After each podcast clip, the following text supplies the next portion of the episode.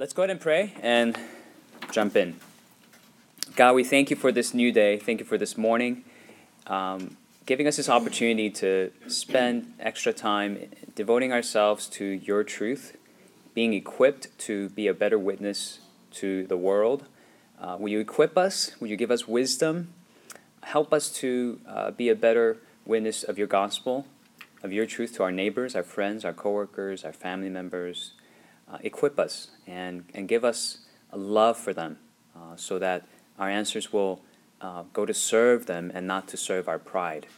Uh, so be with us at this time. And in Jesus' name we pray. Amen. Amen. All right.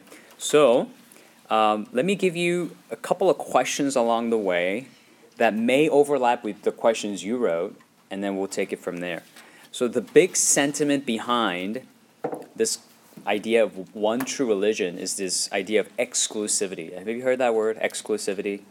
Um, so, exclusivity means you exclude, right? You, you exclude others um, of the potential of being true, and you're saying, we have the truth.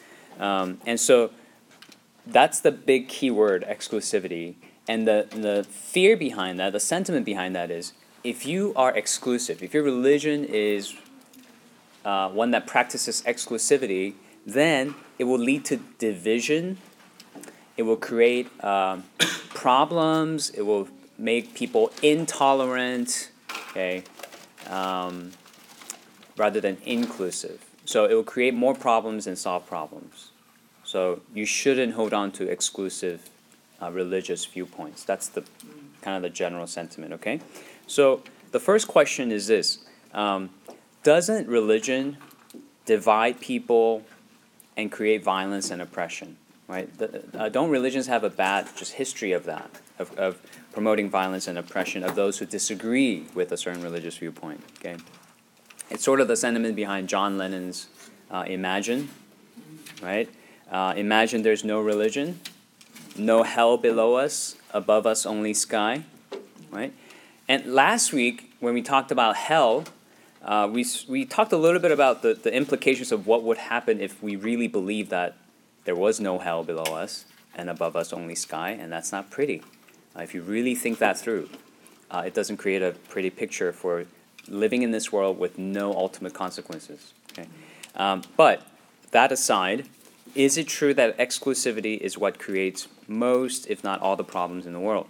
And one very historically powerful argument against this um, is the, the general political uh, climate of the 20th century during the 1900s, when um, uh, they actually believed this and tried to control or get, get rid of religion by force. And so this happened in Soviet Russia, Communist China, even in Nazi Germany. Uh, today, it's still happening in places like North Korea. Okay, religion is under tight rein, and historically, it's so clear that the effort to control religion uh, by political means didn't actually bring more peace and harmony and unity, uh, but actually more violence and oppression. The, the 20th century is actually the most violent century in, in history. Um, no, no other century have seen more bloodshed than the 20th century with these non religious regimes trying to control religious practice. Um, Alister McGrath, he's a historian at Oxford, and he says the 20th century gave rise to one of the greatest and most distressing paradoxes of human history. That the greatest intolerance and violence of that century were practiced by those who believed that religion caused intolerance and violence. Did you get that? So the greatest violence and intolerance were practiced by those who feared that religion creates intolerance and violence. So um, this idea that if we only just control religion and get rid of religion, we'll all be united and happy ever after is not true. There was a grand socio-political experiment done in the 20th century, and that's just not what happened.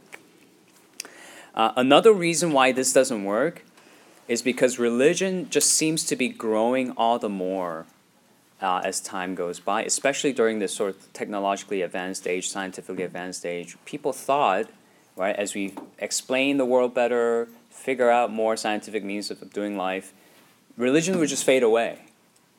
actually, religion has been growing uh, all over the world globally. Um, in the past 100 years, Korea, right, um, has gone from 1% Christian to 45% Christian.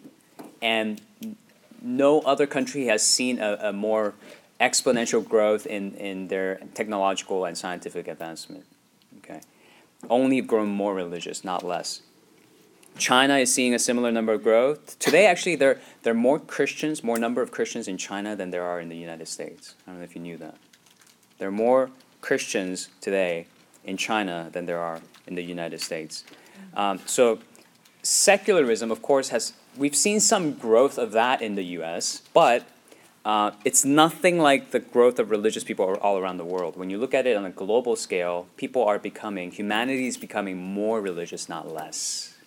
And I would argue even the so-called secular sort of movement, the new atheist movement in, in the United States, is actually, in a lot of ways, resembling these sort of fundamentalistic religious doctrines. Like if you believe this, you agree with us, that will take us to this heavenly utopia but if you disagree with us, you, you, you don't agree with what we, what we believe, what we espouse, you're taking us to hell. Sort of this naturalistic form of hell. So, it, I mean, it's very fundamentalistic, it's very doctrinal, very fervent in their, in their rhetoric, in their language, and they have these prophets that speak for them Richard Dawkins, Daniel Dennett, Sam Harris. It, it, it carries a lot of fundamentalistic characteristics as well. So, we're actually not less religious, we're actually more. So, um, we're not going to get rid of religion. It's not going away. And when we try to, it makes things worse. Okay? So, um, what does the Bible affirm in this? Okay? In 1 John chapter 4 1, it says, Beloved, do not believe every spirit, but test the spirits to see whether they are from God.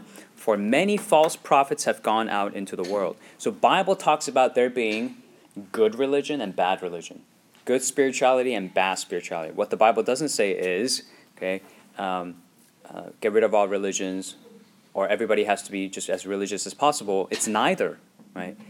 There's there's a reason why it says test the spirits to see whether they are from God. Okay, so there's a particular form, a particular healthy form of spirituality that the Bible Bible is promoting. The Bible is not promoting this some general sense of religiosity or spirituality and trying to you know kumbaya with everyone. Okay, that's not what the Bible is doing. So Christians should agree that some religious practices and doctrines are harmful. They are harmful. Okay, but not all of them are harmful. This is where we hear the other objection. This is the second question. Um, aren't all religions equally valid and basically teach the same thing? So isn't it kind of intolerant of Christians to claim that theirs is the only true point of view when there are a lot of other points of view? Okay. Um, now, I don't think most people actually think this. I don't think most people think we're, most religions are equally valid. Like if, if a certain religion believes that the believers should offer child sacrifices to their God, I don't think they will say, oh, that's equally valid as Buddhism, or equally valid as Catholicism. I don't think they actually believe that. Um, but even if that wasn't the case, you run into another problem, and that problem is the problem of doctrine. The problem of doctrine. And the, and the problem of doctrine, what I mean by that, simply put, is it takes one to know one. Okay? Just try to keep that phrase in mind. It takes one to know one. Now, here's what I mean by that. Let's say a man claims that all religions are equally valid and pretty much believe in the same sort of God. Here's what you can ask that person Can you tell me more about this God? That you say we all pretty much believe equally in? Okay. Tell me more. Could you describe him for me? Give me some of his attributes. Okay, describe him. And and he'll probably struggle to, but in order to stand by the claim that all religions are pretty much equally valid, you would have to give a very generic definition of God, something like God is just this all-loving spirit of the universe. Okay. Um, God is this this combined energy in the universe. God is in all of us. And, and when we come together, we become God, or some, something very general and generic. Now, the problem with this kind of description, which you would hear in popular culture from people like Rob Bell, Oprah Winfrey, uh, sometimes Joel Osteen, uh, when you hear these very popular definitions of God, the problem with that is these are exclusive definitions of God.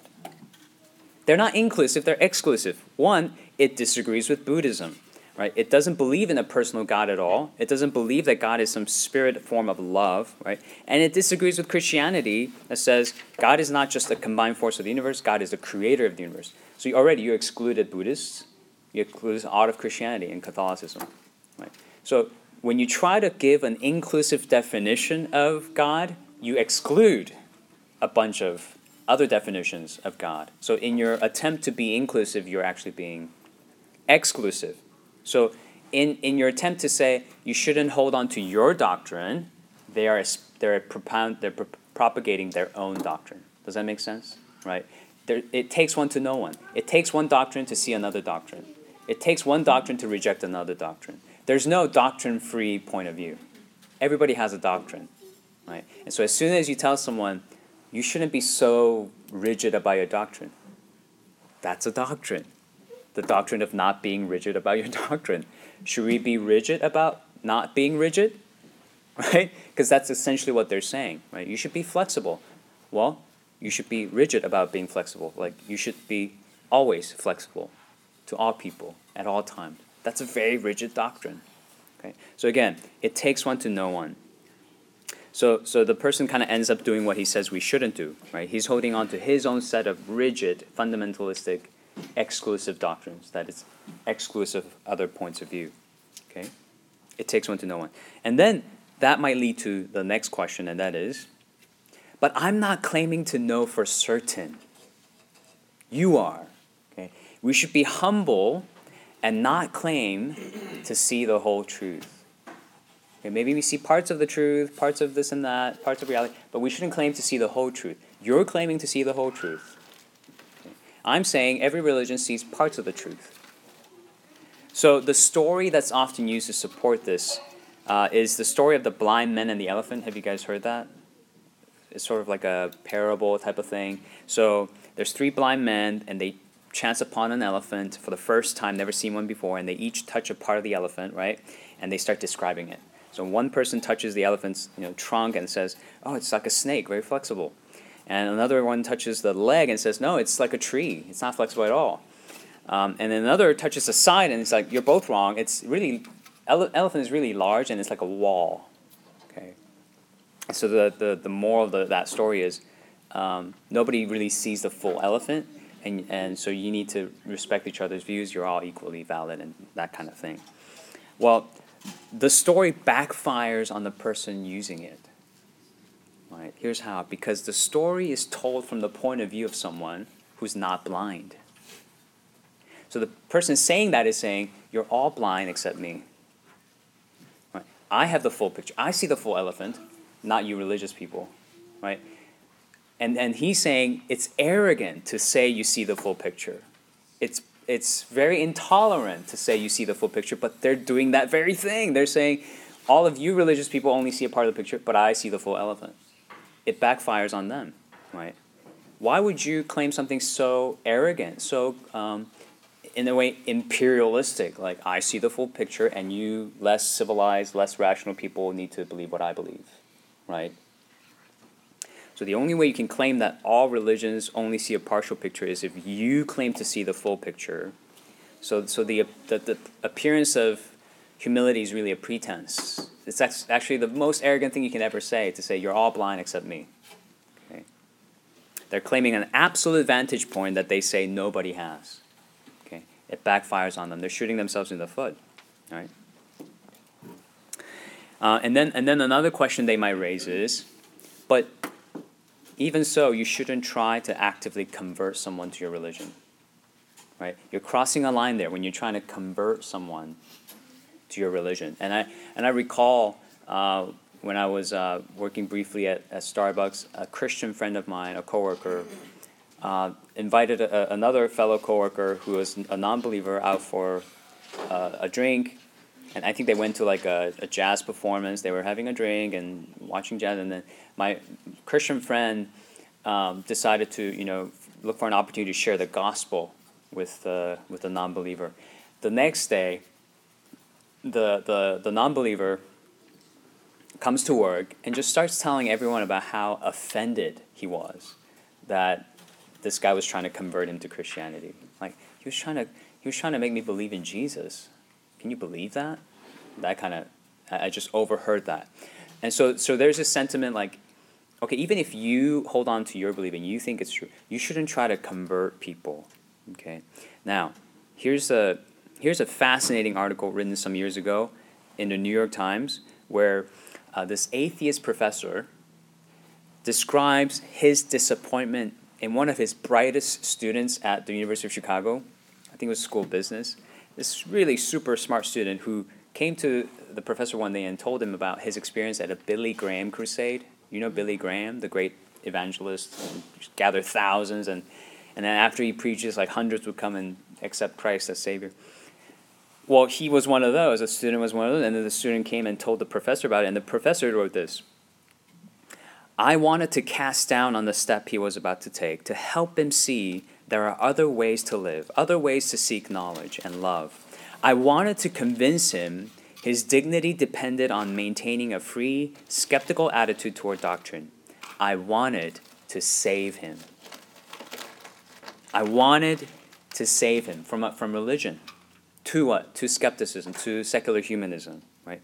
So the point is, he found, he realized he can't avoid believing that if someone held his view, converted to his view about reality, they would be better off. Okay? And this is something that we cannot help but do. And we all do it. We all do it. Whenever you, you make an argument about climate change, that it's real, you're trying to convert someone. Whenever you say this, this system of justice needs to be reformed a certain way, you're trying to convert someone to your view. Right? We're all trying to convert people. Okay? We're all trying to convert people because we care, because we think people will be better off, because we all are wired to pursue this common good. We cannot help but share good news. We cannot help but share movie ratings on Rotten Tomatoes, okay? And, and then argue about whether Michael Jordan is the greatest basketball player or, or is it Kobe Bryant or is it LeBron James? I, I included him in the list for you, James.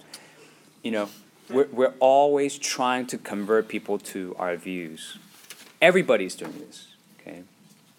Everybody's claiming to see the elephant. Everyone's trying to convert each other. This is not a religious phenomenon, it's a universal human phenomenon. We all do this. Now, of course, you can do this arrogantly and pridefully, right, in a very ugly and nasty way. Or you can do this in a gentle and respectful way, which the Bible commands Christians to do. Do this with gentleness and respect. Give a reason for the hope that you have in gentleness and respect. That's built into Christian conversion, Christian evangelism, Christian mission, which makes Christianity quite unique converts with love, converts with kindness, converts with gentleness, converts with words, with good news. Okay? And, and that leads to sort of this sort of concluding point I want to make that the central teachings of Christianity is central doctrine. The thing that we should be most fundamentalistic about and rigid about is actually Christ. And when you look at Christ, what we see is the love of God. So um, if we are really being fundamentalistic, if we're being really rigid, and if we're saying we're going to exclude everything else that contradicts Christ, what we're really holding on to essentially is the love of God, the grace of God, the mercy of God, the kindness of God. Uh, and these are things that we're saying we want to hold on to. And we want to reject everything that's contrary to this. So Matthew 5:16 says, "Let your light shine before others so that they may see your good works and give glory to your Father who is in heaven. So Jesus here equates good Christian works that glorify God with good works other people recognize as good, right? So there's a universal good here that we're pursuing on behalf of the world. Right? We, we're all about redeeming this world for, for God, for God's glory, and that's better for all of us. In 1 Peter 2:12 it says, "Keep your conduct among the Gentiles honorable so that when they speak against you as evil doers, doers, they may see your good deeds and glorify God. Okay? Again, universal good, common good that's recognizable if we pursue the glory of God. And in 1 John 4, it says this Beloved, let us love one another, for love is from God, and whoever loves has been born of God and knows God. Anyone who does not love does not know God, because God is love. Okay. The essence of the, the God we believe in is that He is love. Okay. And, and who would disagree that the world today desperately needs more love, right? Uh, but what we question and what we struggle with is where do we get this love? Where do we get it? Okay. Uh, it, is it just inherent in human nature? If that's the case, why would we even have this discussion about exclusivity and intolerance and divisiveness, right? Uh, why haven't we fixed humanity's problems already if we're inherently loving? It's not inherent in us, right? But the Bible points us to the, the true source of love, right? Telling us in this, the love of God was made manifest among us, that God sent his only Son into the world so that we might live through him. In this is love, not that we have loved God, but that he loved us and sent his Son to, the, to be the propitiation for our sins. So the Bible defines for us what love looks like. It looks like what Christ did for us. Right? It looks like the love of God displayed in the life, death, and resurrection of Jesus Christ. And as he loved us, we're commanded to love one another. Okay? And get this, we are commanded to love even those who accuse us of being exclusive, intolerant, bigoted, divisive, and all that. We're commanded to love them, right? uh, not to not to uh, lash back, lash out in, in anger and in reciprocating the same kind of uh, um, rudeness and nastiness, but but to show the love, manifest this love of God. And so here's the question: Isn't this a good thing to be fundamentalistic about? Right? Isn't this a good thing to be exclusive about? To to exclude things that contradict this? Right? Isn't this a good thing to hold on to? we have this in Christianity where, where we have this highest good, the most beautiful form of love, as our fundamentalistic core, right? So, in a sense, right, if there's any concern about Christians today, it should not be that they are too fundamentalistic, right? The concern should be they are not fundamentalistic enough, right? Whenever, whenever you see a Christian that's being angry and nasty and intolerant and divisive and being rude, that's not fundamentalism, that's a lack of Christian fundamentalism. Right? They, what they need is more Christian fundamentalism that would draw them to the love of Christ, because that's what we're fundamentalistic about, not anything else other than that. So we should be even more committed to our true doctrine and display the love of Christ. We should be even more exclusive of things that contradict the love of Christ for the, for the sake of the world. Okay? So when this love is misrepresented or absent, we should correct that and get back to the fundamentals, get back to the fundamentals of Christianity, and that is the love of God, and make that more, more visible to the world. Okay? Now, I know you guys have questions that weren't um, explicitly addressed from that. So let's address some of those now. What were some, some other questions or statements, feelings, whatever you wrote down that other people might feel, ask, raise, that was not clearly addressed? Yeah. So um, one of the topics you were talking about were like popular, um, you know, people in the popular culture scene kind Mm. of giving their claims about God and Mhm. Christianity. Mm-hmm. Yeah. Um, and then we have this statement about God and you know God has this, or in the Bible there's this fundamental view of you know Jesus Christ and how we should be more fundamental like Jesus, which is to love others. Mhm. But in, in us saying that, uh, couldn't there be an argument saying that that that's a claim that you guys know the truth, like you know that loving everybody is your truth. So couldn't they make the argument saying like, what makes you think you know the truth? Like, what makes you think that's the truth? You know. So I, I see like Mm-hmm. using this argument, perhaps they might say your claim it can be rebuked by your claim in a way, like that Mhm. statement that we made. Yeah. Because I, I believe in this the, the first argument here about the fundamentalism of Christianity, like you know our the true source of love, God sent us Jesus, and we're Yeah. supposed to be more like Jesus. Um, then, for me to say that, it sounds like a claim as well. I It is, yeah. But could you also say that um, what Pastor John was going on about how like um, we perceive this as our own claim. If, I think he, what Pastor John did was he answered the counter argument about whether what we're seeing is the truth and how people might propose that what we're seeing is, is in fact part of the part of the whole. When in fact that we already discussed the fact that that in itself is that we're was it um, we're claiming the absolute vantage point that nobody has.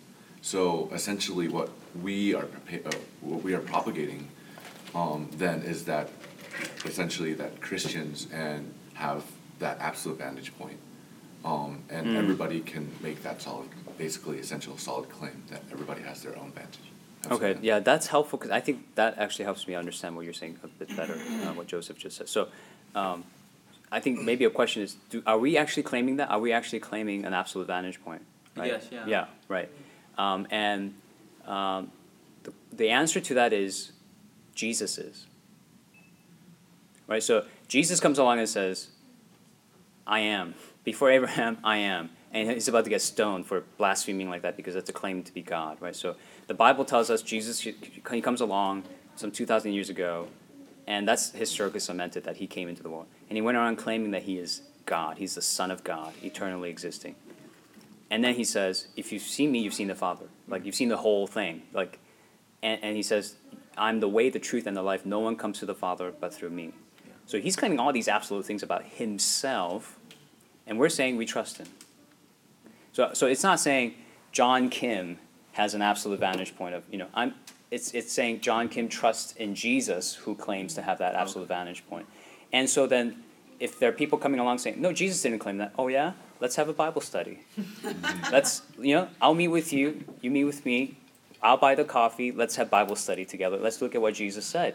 And then you have something going on there. But if they're not willing to actually get into what Jesus actually, had actually historically claimed, then I don't think they have the, in a way, the right to say, well, Jesus didn't claim that or didn't claim this. But, um, and the thing is, there's actually no other sort of hum, human ever who walked the earth that claimed things like that, that I'm the Son of God. And I, I mean, they were saying, I'm teaching the truth. Like Muhammad would say, you know, I'm teaching you the truth about Allah.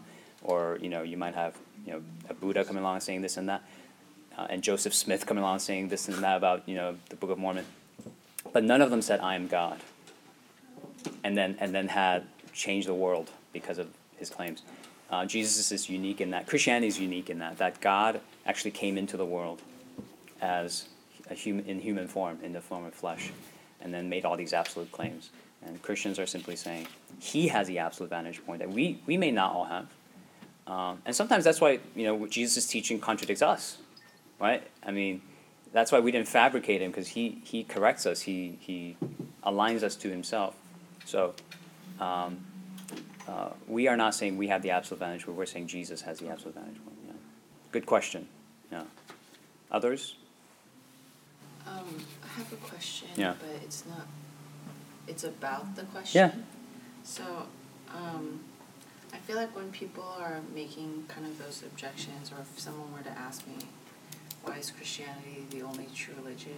I personally already am turned off. Mm. I don't even want to talk to that person because they're, in a sense, approaching me antagonistically. Or I think also I struggle to dialogue with, with people who want to ask questions like that because I feel like their motives are not pu- pure. I mean, they're. It feels like they're being really rational, but when I look underneath, there's so much emotion in there that I hesitate to even want to go into there.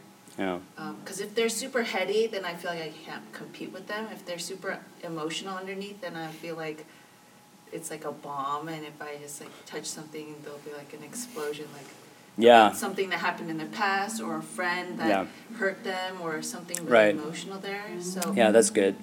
So um, in that case, I would say, actually, in, in, in every case, I would say, uh, don't make uh, changing their mind your goal.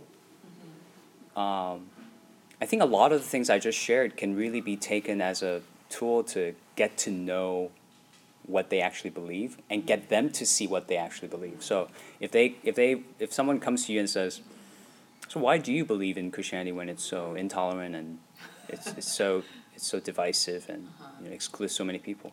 I would I would ask, "Oh, um, interesting. What so?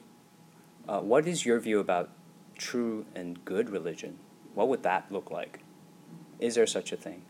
And maybe that person will say, well, my version of true good religion is ABC, and then you say, well, you know, that excludes a whole lot of people. If they say, you know what, I, I think we should get rid of all religions, then I would, okay, did you look at 20th century? Uh, and if they're like, no, there's a, there's a peaceful way to go about it, it doesn't have to look like 20th century, okay, what would that look like? it will look like a government where we have this and that. Uh, we educate people to believe this and that, and we, we get get rid of this and that sacred text. And okay, so you're converting people. Wait, so so I, I would just ask them these questions to help them see. You're you're doing pretty much the same thing. You're holding on to pretty much the same things with just different names on it, different sort of secular labels on it, but you're pretty much doing what I'm doing, believing what I believe. Yeah. Uh, when in, but in, but I would also point them to you know hey but have you looked at what Jesus was teaching and about loving your enemies about you know uh, giving an answer with gentleness and respect and and that the essence of God is love you know? Have you have you seen these things you know? Who else is teaching us to love our neighbors you know? Love the other tribe love the other side. Um, bless those who curse you you know? That's what I that's what I want to hold on to you know? Do you have a problem with that um, so yeah, rather than trying to change their mind, because we can't really. This is to give a reasonable answer so that I mean, we're we're standing on firm on our faith, but it might actually help them to come to a sort of self awareness about themselves. And so I recently had an actual I recently uh, had a conversation recently with an agnostic person who was uh, who, who had problems about just the Bible's teaching on sexuality, right? So why is the Bible so like intolerant of homosexuals and, and things like that? Well, one, I said, one, hey, I, am perfectly fine with befriending homosexuals or having them over for dinner, and like, befriending them. But I'm, I'm, I'm, I'm going to hold to what I believe about the sexual ethics in the Bible. And, and then and then I asked him, hey, but what are your sexual ethics? He's like, what do you mean? I'm like, so do you think certain sexual practices are permissible and some, some of them aren't? He's like, no, I, I don't think that. You sure? He's like, yeah. So you're okay with, and I give him scenarios where mm-hmm. he would cringe and say, oh, no, I don't, I'm not okay with that. I was like, oh, so you do draw a line somewhere? Mm-hmm. He's like, I guess I do. Well, on what basis? Mm-hmm. And why should people agree with your standard of ethics? And let me broaden that. Why should people one century later agree with your current cultural view of ethics? Yeah. So you have a certain sexual ethics you hold to that excludes people, that says to certain people, you can't do that. Mm-hmm. I can do that, but you can't do that.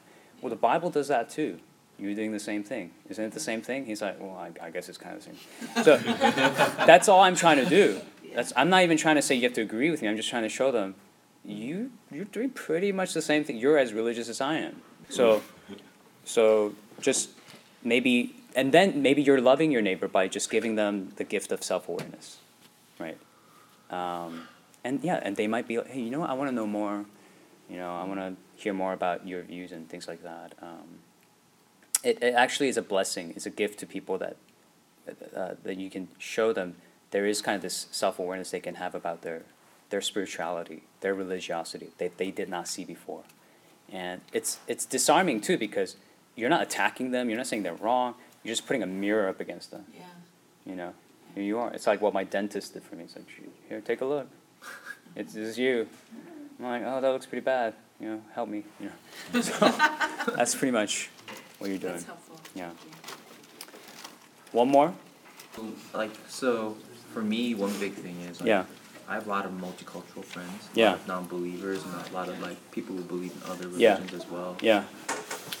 Um, and I think this, I think, I think this was answered, but you know, like homosexuality, like Yeah. people believe in other religions, but we can still love them, right? I mean, Yeah. we should love them, but I think it goes back to if you do love the person, you will rebuke them. You will try to teach them. Mm, So, mm. But how do you do that? no, it was. I think I was just thinking to myself like, how can I approach? Because like, there's Yeah. so many, there's so many scenarios where if you did bring up Jesus Christ to like your Muslim friend, you're like, whoa, whoa, whoa like Mm-hmm. our friendship is drawn right here. Uh huh. Uh huh. Religion is something we take home and then we do personally, and then we come back. We do very like secular things. We talk about secular things and do Right. secular things. Right. Yeah, that's another big sort of illusion or uh, common like misconception about like you shouldn't bring religion into the public sphere. You should keep it only in the private sphere. Yeah. The thing is, again, I would just ask them if, if that's what they think. How do you define religion? Because some people define religion as, oh, it's just something I do once a week.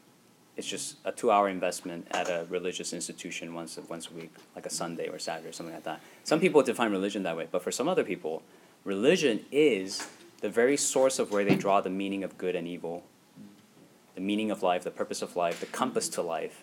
They cannot make any decision apart from their religion because it's who they are fundamentally. You know, um, it's their philosophy of life. It's their basis for, for every every act they perform.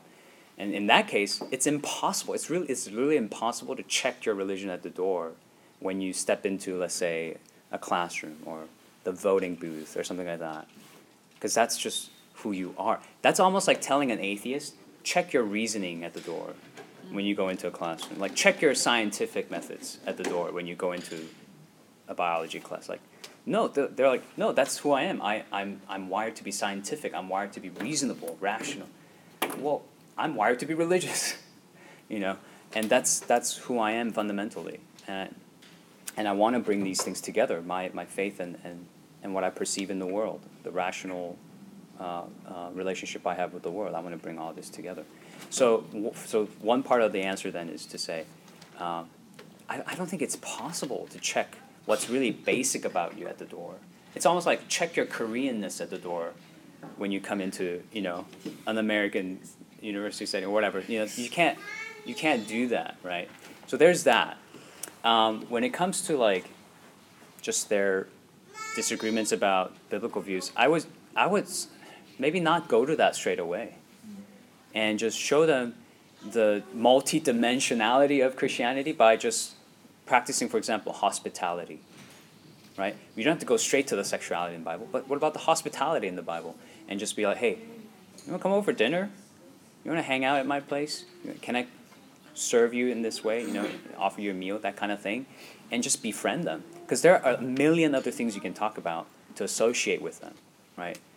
Because we are social beings, we, we engage in social activities, we have common interests that can make us befriend someone. So, um, yeah, I, I've it was I've had a I've had a Muslim. I remember this is back in Florida, but I had a Muslim over for, for dinner at our place, and you know we're talking about just regular everyday stuff for the most part, you know. Um, and I think by our second meeting or so, I think we kind of just openly. I don't know if we said it explicitly, but I think we uh, at least knew implicitly we're both trying to convert each other. you know, but that's okay. That's really okay. It's almost like a Democrat having a Republican friend. And and and of course, you live in a world, you do live in a world where that's becoming more and more of a rare thing. It's like this coexisting is like an endangered species. It's like you don't it's like if you see one you're like, "Whoa! I found one. I found the pair of friends who have different opposing views." You know, but I think that's that's really where you have we have an opportunity to be a, a really cool witness to the world you know so when people see us especially in the church first of all right when you are befriending a church brother or sister who has different opposing views on these political issues then pe- then the world will see that and be like hey that's admirable that's that's good and glorify god because of that so you know let's make that an aim uh, and, and strive towards befriending those who do have dif- different views even as we have different views, even as we hold on to those different views, even if none of us, neither of us would convert each other either way until the day we die, let's befriend them. And that's basically me saying to a Muslim, hey, I want to be your friend and your neighbor, whether you convert or not. It's, it's not conditioned on this project being successful, you know, this conversion project. No, I'm just trying to be your neighbor, because that's a command, right? To love your neighbor right? The greatest commandment is to love the Lord your God with all your heart, soul, mind, and strength, and love your neighbor as yourself. The greatest commandment is not convert your neighbor, right? It's to love your neighbor, and of course, included in that could be sharing is sharing the gospel. Uh, but the ultimate aim is not oh, I got to get him to convert. No, the ultimate aim is I need to love them, and if they're only letting me love them as a neighbor right now, I'll love them as a neighbor. praying that they'll help enable me to love them as a brother in Christ as well. Yeah. Small question. Last one. or- Yeah, last one. Um, so, given our socio-political, like, kind of shift, Yeah. Um, about where we're, like, like you said, where we're, like, going from where people have friends who have share opposing views. Yeah. To kind of having this sort of exclusivity among people. Yeah. Who share opposing views. Um, how do you talk, or, uh, how do you talk to people about intolerance in, in that Mm. regard? Like, especially when it reflects upon, like, religion and stuff like that. Yeah. How do you talk to them about intolerance? Yeah. Yeah. I was for, again. I think a lot of times defining terms help. It's like, you know, what is your definition of intolerance? Because the definition used to be uh, where um uh, intolerance sim- simply meant that uh, you you can't stand someone having a different point of view. So tolerance meant you're okay with coexisting with people with a different viewpoint. But today, tolerance means you have to accept their viewpoint. And, and you can't say disagreeable things. That's intolerant. And so the definitions change, but I mean, I don't think that's a working definition. I don't think that works. How, how yeah. would you, I mean, I guess, how would you, uh, the better question is, Yeah. how would you approach somebody who shares Mm. an intolerant view? Like, who shares that current, definition of Definition. intolerance? Yeah, that's a good question. Um, I think the best way you can do that is by um, trying to befriend them. Yeah, uh, knowing knowing that their views are so different from yours, knowing that their views are uh, radically different from yours, show them you're not turned off by that.